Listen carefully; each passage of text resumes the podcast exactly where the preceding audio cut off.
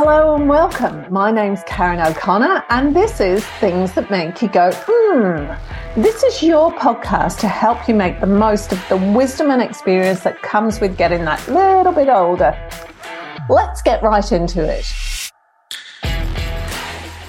Now, you're working with veterans of things and people post COVID as well, post traumatic stress disorder. How does this tie in with all of that? Not every veteran has post traumatic stress disorder. There is obviously maybe different issues that that they would have to go through in terms of going away for long periods of time and this being quite stressful on themselves and on their family members and obviously also sometimes going through post trauma following incidents from deployment or but a lot of it is often also again whether you're a civilian or whether you're in the army or the navy or the air force a lot of childhood trauma. So there can be it's there's not a rule but a lot of what we often repeat is past things unconsciously. That doesn't mean that we have to go back to working through all of that and remembering all of that. Because sometimes that's really not a good thing. Sometimes that can traumatize us even more. So when we want to get to the whole, the topic, I suppose today is repeating, is adjusting. If we want to get to a point of where we want to adjust and health more healthily, we really need to listen to what we need. Some people that is talking, for other people that is exercising, that is doing other forms of body work, that's doing yoga, that's doing Pilates, that's doing group training, that's running, whatever it is for that person can be different. But sometimes talking about it does help.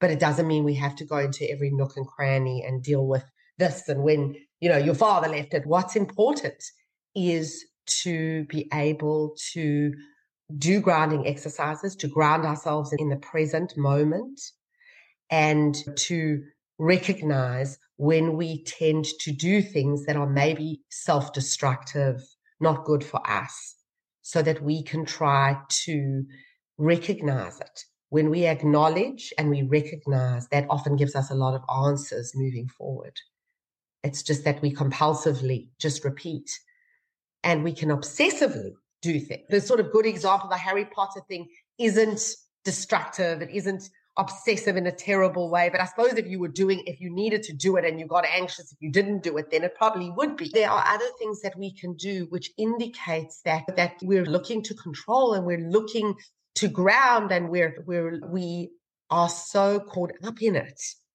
and it is hard to change those things because in some way they feel safe, they feel familiar, and they're working for us. All negative behaviors have a good benefit. They have a benefit for us. Otherwise, we wouldn't do that. This episode is going out after at the start of the new year. So I've just done a series on grief leading up to Christmas. Yeah. And I wanted to start off the new year talking about okay, we because Christmas can be really traumatic for any so number true. of reasons. And you talking about these repetitive behaviors and adaptability. Okay, so two sides of this question. How do we recognize what goes on? Because it doesn't matter how long ago somebody died, Christmas can still be very negative for people.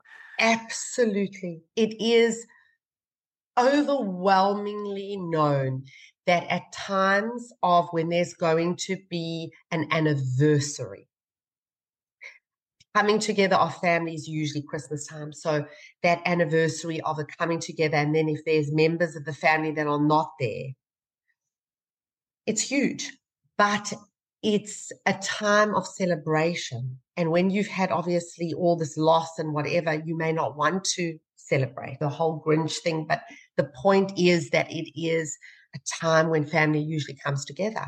And I can't even tell you how often I see people that are maybe not talking to their families or maybe not connected to their families or maybe want to rather be with friends, maybe don't like certain guests that are coming to their Christmas celebrations, for example, can be very stressful.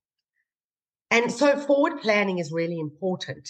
And again, this, what's really important is that we need to know for ourselves in our guts what is it that we need instead of trying to please others or that because we should have this is how it should be as opposed to how it is. Maybe that doesn't mean sitting alone in a dark room by yourself having a drink, but it means being with people that lift you up. It means being with a support person. It may not be. And sometimes you can't get to your family. Look at what COVID's done. Look at how we've been robbed of all these things. So that's extra traumatic now because we're still even in COVID. But that post where we couldn't see families and even now getting together with families is so huge. It's so massive. And maybe we put too much expectation on it as well, which can be stressful. You haven't seen a family member for a really long time. You think, why should you feel awkward about seeing your sibling? But you haven't seen each other for so long. Maybe that's been due to COVID or some other reasons. It's big. But Christmas time is a really hard time. It's coming to the end of the year. It all really is a stressful time especially when you've been go the whole year and then suddenly you stop. It's so hard because there are so many expectations around Christmas. I'm going to talk about myself here, going to pull on that narcissistic tendency. We moved out like you did. You moved from South Africa. We moved from the UK.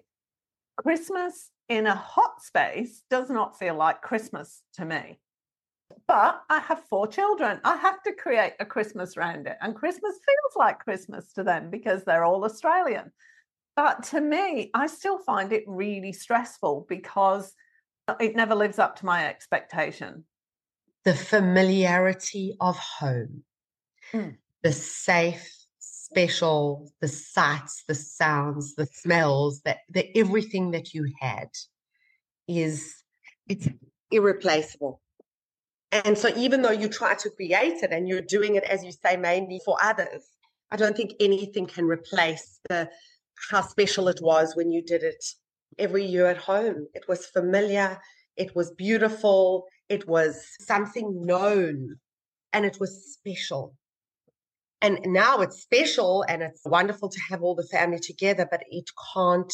And this is what I think is hard with loss and hard with humans is that we defend against mourning, we defend against loss. And going back to what I said about the three most stressful life events, it's death, it's breakup or divorce, and it's moving. It's immigration, mainly because of these reasons the familiarity and the love and the everything of home. And you are supposed to replace that when it's years spent growing up you, you can't replace that. And so you have to almost mourn it each year. And the level of sadness that comes with it will obviously vary. But it doesn't mean that Karen's all depressed and ungrateful for the Christmas with her family if she misses home and longs for it. And that's where we can be quite hard on ourselves. That, you know, it. saying, yeah, it's Karen says or. to herself, what the hell is wrong with you? You should be grateful. You're with your family, celebrating. And, you know, this is such a pleasant time. How can you be so, you know, you're in Australia, stop it. And that's not what you should be saying to yourself. You should be going there, there. Of course, you feel that way and allowing yourself to remember. And although that feels painful and sad, might get a few tears, might get some uncontrollable crying, but then you're going to, after five minutes of uncontrollable crying, you're going to splash water on your face and you're going to feel better. But you're allowing yourself to feel the loss and the longing because that's normal and necessary. How do you communicate that to other people? That because it, just say somebody's died and other people, everybody deals with it in a different way. So you're all sitting there at Christmas and you're feeling that loss, but somebody else might not want to be reminded of it. How do you deal with it? How, can you talk about it? What do you do? What are the options? That will depend on you. And if you are, it, it would be good if you felt like the people that you were surrounded by were supportive. But that goes with that you should be surrounding yourself with supportive people that, you know, are going to be there for you and that are not just self serving or that you feel like you can't say anything because, and also I think we, we worry about burdening people. We worry about people not liking us or feeling like we're making people sad or we're ruining their Christmas. We don't have that kind of power to ruin someone's life. Just like you, if I said, if your friend did that or your family member was tearful or felt the loss, would you be like, shut up and hold your, pull yourself together? You would try and make them feel better. You would go there, there. You would give them a hug. You would understand their pain, their grief. They can't pull themselves out of it. It's happened to them. It's normal and natural for them to feel upset if it's lost due to a loved one, if it's not being with people during Christmas or missing home it's having that compassion and that empathy and allowing, if you have compassion and empathy, you should expect that others have compassion and empathy. But I suppose what's really important is to think about what do you want to talk at that moment. If you feel like, okay, talk is, I'm just going to cry and I'm not going to be able to stop crying and I don't want to, maybe part of you, okay, I don't want to spoil it, but I feel like it's going to make it worse for me. Then maybe it's about going and splashing some water on your face that's not to wake you up. It's basically to stop that cortisol response, which is the stress response. And that can also distract ourselves when we are feeling sad. Maybe we'll just need a moment just to go outside and take some breaths. Or we can start doing the breathing when we're there. We can just take a breath through our nose. It's a deep breath and then slowly out through the mouth. That's compressed breathing. And we should be doing this up to about five times a day, where we should be inhaling and then slowly exhaling. Because inhaling is an active process, exhaling is a slow process. So we want to go really slow with that. Almost purse our lips together, almost like in, in a whistle, to maybe try to get that breath out slowly once we've breathed in. And that does help us to ground ourselves, does help us to release that feeling or in our tummies, or wherever we feel it. But the, the loss that we feel is necessary, it's normal. We need to feel our feelings, we need to give permission to those feelings. That helps us to move past them. And as we know, we don't, we always think we're going to start crying and we're not going to be able to stop. But there's very few times that happens to people. We feel it at the time intensely, but in an hour's time, we're doing something else, we're engaged in something else, and we feel okay. And it's necessary for us to think about that relative or that person that we've lost when you're talking about grief. Sometimes it's actually quite good to have a little window in a day where we give ourselves that time that we can just think about that person or think about our feelings. Why that, that oh, vast generalization here? Why is it that most of us don't feel able to share grief publicly or in in a we don't feel safe enough to share that we're feeling upset about somebody or that we're grieving somebody. It's almost not the done thing in Western society. Yeah. I think more and more we are moving towards trying to get people to express, like, for example, even this, are you okay? And all of that. And, and actually giving ourselves permission and trying to give other people permission. But I think that can vary, as you say, from person to person. It can have a lot to do with one's upbringing. If we had perhaps parental figures or caregivers that were quite guarded, that held their feelings inside, that either internalized their feelings or avoided talking about their feelings and things, sometimes that will make us in a way, struggle to do that. If we had parents or a parent figure that was quite stoic, and we were told if we came from a time either we were seen and not heard, or it was a situation of we see that parent not really expressing themselves, not really allowing for those feelings. Sometimes that can be a reason. So it really depends. But other times we are far too keen to please others. And what we feel is that it won't, it will be burdening for others. Now, that could also be because in our home, we felt like either our parent figure was very burdening, as in they expressed a lot of emotion or too much emotion or were too shut down or depressed or and we know how that felt on us consciously or unconsciously. And so sometimes we fear that. And that's a big one that often we feel like we're going to burden someone even if it's our closest friend even if someone says oh i'm fine. But sometimes we actually feel burdened. Sometimes we have those friends or family members that actually do burden us and do are not okay and do burden us and we feel like oh we don't want to do that to somebody else. But i think what we need to do is somehow get a balance between we do need to be mindful of other people but we can't live our lives for them and it's so cliched. I'm sure most people that you've spoken to at some point have spoken about the analogy of the oxygen mask in the aeroplane, but that we need to put the oxygen mask on ourselves and then put it on everybody else. And we don't do that. Are We're there to put it on everyone else. And then what happens is that we half the time we can't actually put it on everyone else because we suffocated. We, we haven't had oxygen and, and passed out or, or died and then the other person is either okay or not okay.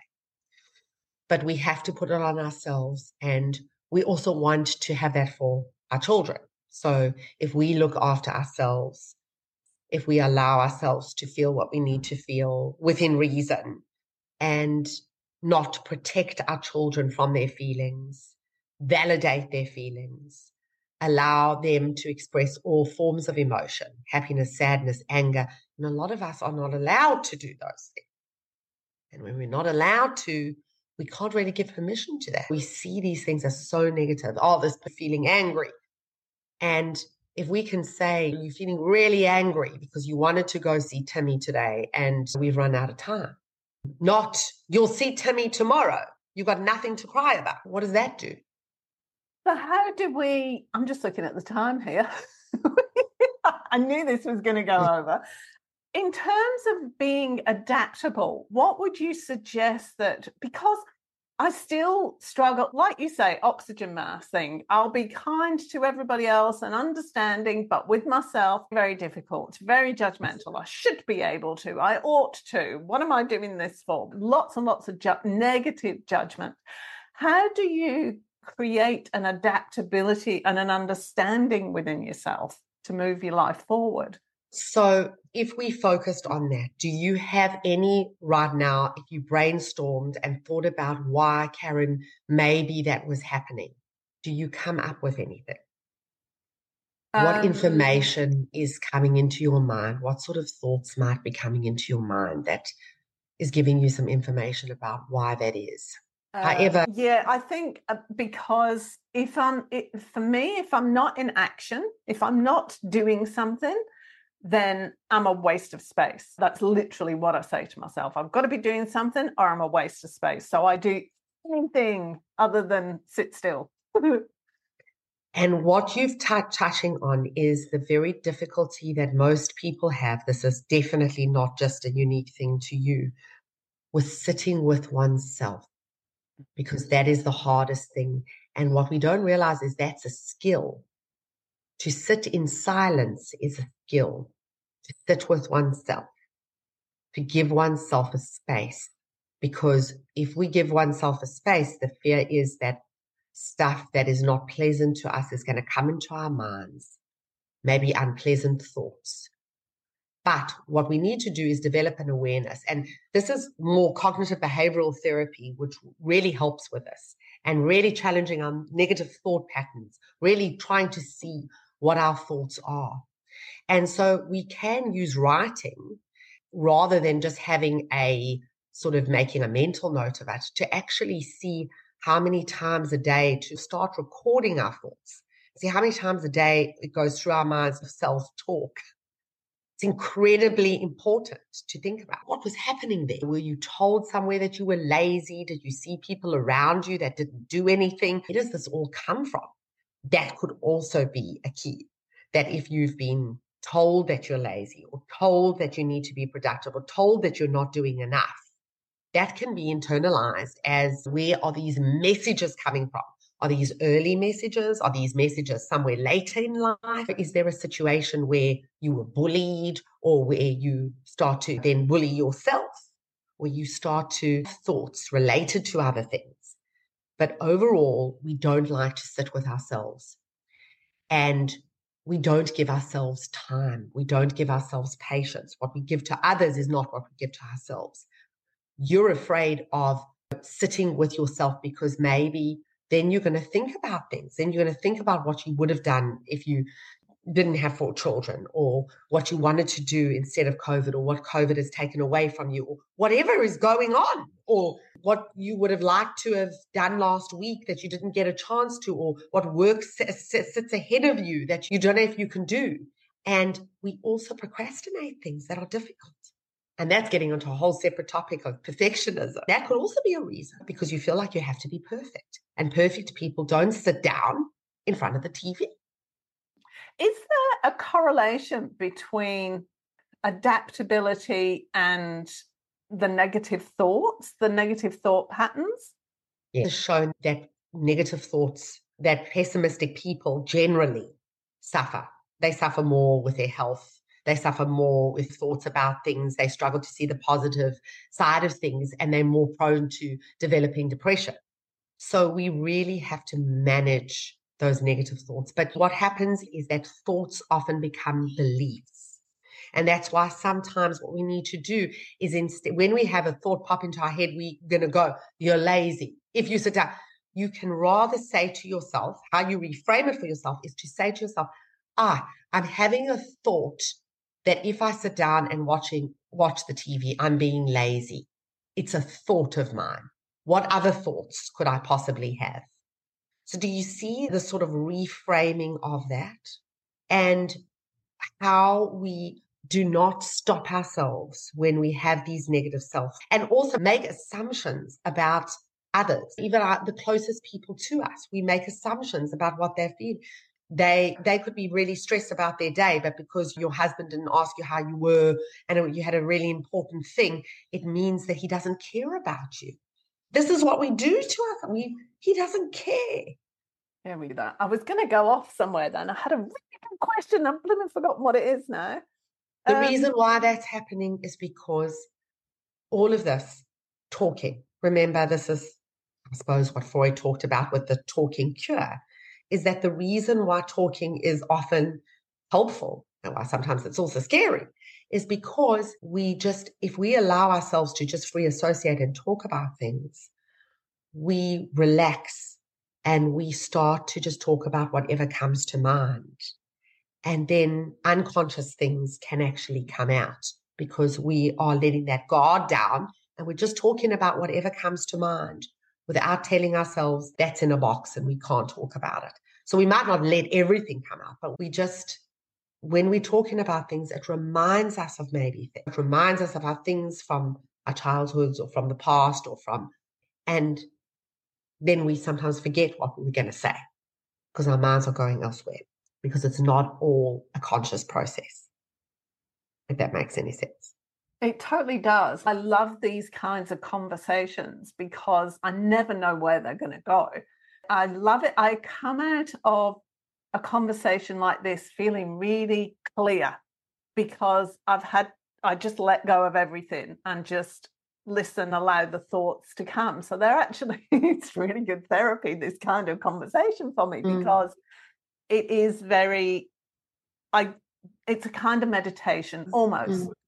But I think you said it yourself. You don't give yourself a space. You, Karen, are so busy with everything that you don't give yourself a space just to talk about you. And the little bit of talking about you, which possibly feels like a lot to you and is nothing, it's like the tip of an iceberg. In some way, has felt like we've concentrated and focused on you and that you have been able to get something out as opposed to just being dealing with everybody else all the time. Yeah, that's that is an so spot on. I cannot tell you. I feel like I'm feeling a bit ooh, about this episode. I'm like, I've spoken about me a lot. it's really fascinating. And how does that kind of thinking i was going to deflect there and go we really need to wrap up in a minute and then i realized yeah. i was deflecting How yeah. does that impact our behavior? Because that is a negative pattern, isn't it? Going, oh my God, spoken about myself, let's move on. Yes, absolutely. Because it's uncomfortable. And part of that is because it's weird to speak about ourselves. And that's why therapy is such a weird space. It's like, where do you go in life and talk just about yourself and not know anything about the other person? It's huge. And I think we also don't give it enough airtime because we feel like again, we don't want to burden the other person. We don't want the other person to think that we're selfish. We don't want to take the floor, all of these things. But that's what we have. That's what we should enjoy in our partnerships and our friendships is that it needs to be, there needs to be a space for both of us. But with the stress of life, I suppose a lot of us are extremely time poor. A lot of us don't have families around us. Going back to the Christmas theme of a lot of us are maybe expats, don't have family around. And we just have our partners or our children or our families as our main supports. So we are lacking in support. We need so much from another person. That in a way also feels hard because we don't really have that we, we we've only got that one person. So we don't want to overwhelm that one person. Oh, this is what's going on for them. It's like also got stuff going. Talk to the hand. But that so it is important that we do have a few people to talk to and a few people to have relationships with. They don't have it doesn't have to be therapy. I'm not trying to sell anything here. I think that all of us need to have a space mainly because of the power of the unconscious is because we can't process our own unconscious now, I am aware that we've been talking for well over an hour now. Yeah. So we do need to wrap it up. In terms of moving forward with this next year, because this is going out at the start of the year, yeah. what would be your the one thing or the what would be the most important things to say to people? I think that you need to incorporate exercise into your weekly routine you need to set a schedule, waking up at the same time every single morning, going to bed at the same time at night. This may seem obvious to you, but we need enough sleep. We need quality sleep, working till all hours of the night and then waking up. We're not going to be able to be productive. We may struggle with sleep issues, and then we need to really look, even before we struggle with sleep issues, we need to have a really good sleep routine. We need to incorporate things that can help us to relax, whether it have a warm bath before you go to bed, aromatherapy, whatever it is that you need to incorporate. No blue, no, no light, having blue light, just having a darker room. If it's necessary for us to really take time out for ourselves, even if it is to go for a walk. Meditation is unbelievable if we practice that every single day, 10 to 20 minutes a day. There's the most popular apps today are the Headspace app or the Smiling Minds app.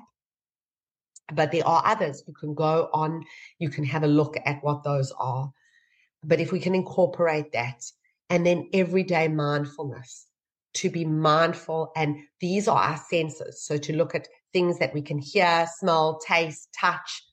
So when we're eating, to choose slower. It might be painstaking stupid things that we're thinking about. I'm not going to do that. But we need to do that. When we're making a cup of tea, we need to listen to the sound of the kettle. We need to listen to the sound of the water. When it goes into the cup, we need to taste it slowly. We need to focus on the moment to moment things because this is what grounds us. This is what prevents the overwhelm. Big thing is that we shouldn't make any life changing decisions when we are going through a trauma. So when we're going through the loss of a loved one or changes in our lives that are really big, we shouldn't, as a rule, generally make life changing decisions. We should give ourselves time. That could be sometimes up to a year.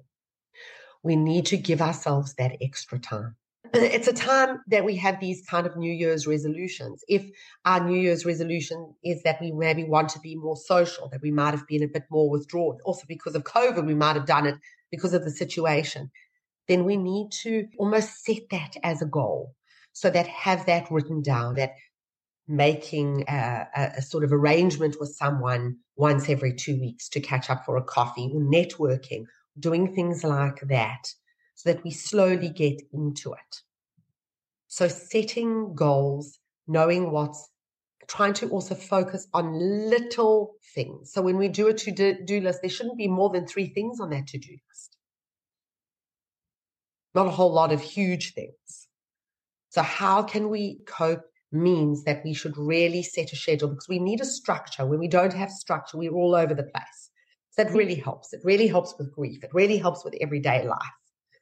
We need to have that. We also need to reach out to others and actually do a form of exposure therapy. So allow ourselves to rely on others. If we're a person that's pretty independent and self reliant, we need to do that. If we're a person that's too dependent, then we need to start doing things more ourselves.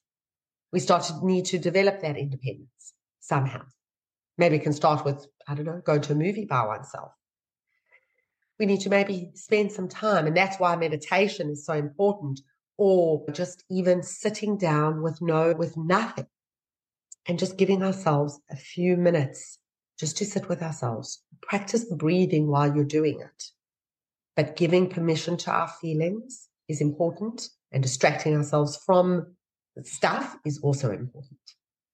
Thank you so much. This has been wonderful. Thank you.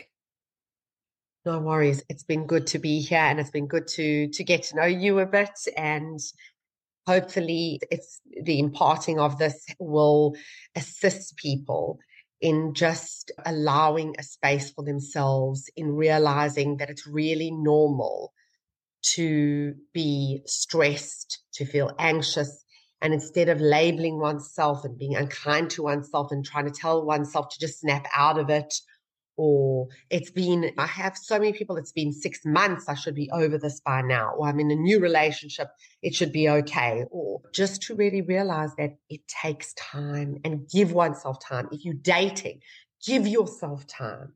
Don't start with the person's not going to wait and I can't do this and reach out. Reach out to people that are your loved ones, your friends, your family, work colleagues, these thoughts in one's mind that no, I have nothing to offer and people are not going to be interested. I'm going to say the wrong thing. It keeps us stuck. It results in withdrawal. It can really make things worse. And above all, we do tend to go to the things that are quick fixes. Alcohol, drugs. Alcohol in itself is, it wipes out one's memory. That's why it's so good. That's why it's so effective. So for that time, you don't have to remember anything. Okay, you suffer the hangover, but it's momentary and it can be a central nervous system depressant. And drugs also. We realize that when we are playing with dopamine levels and our brains are addicted, we need more and more in order to get the same effect.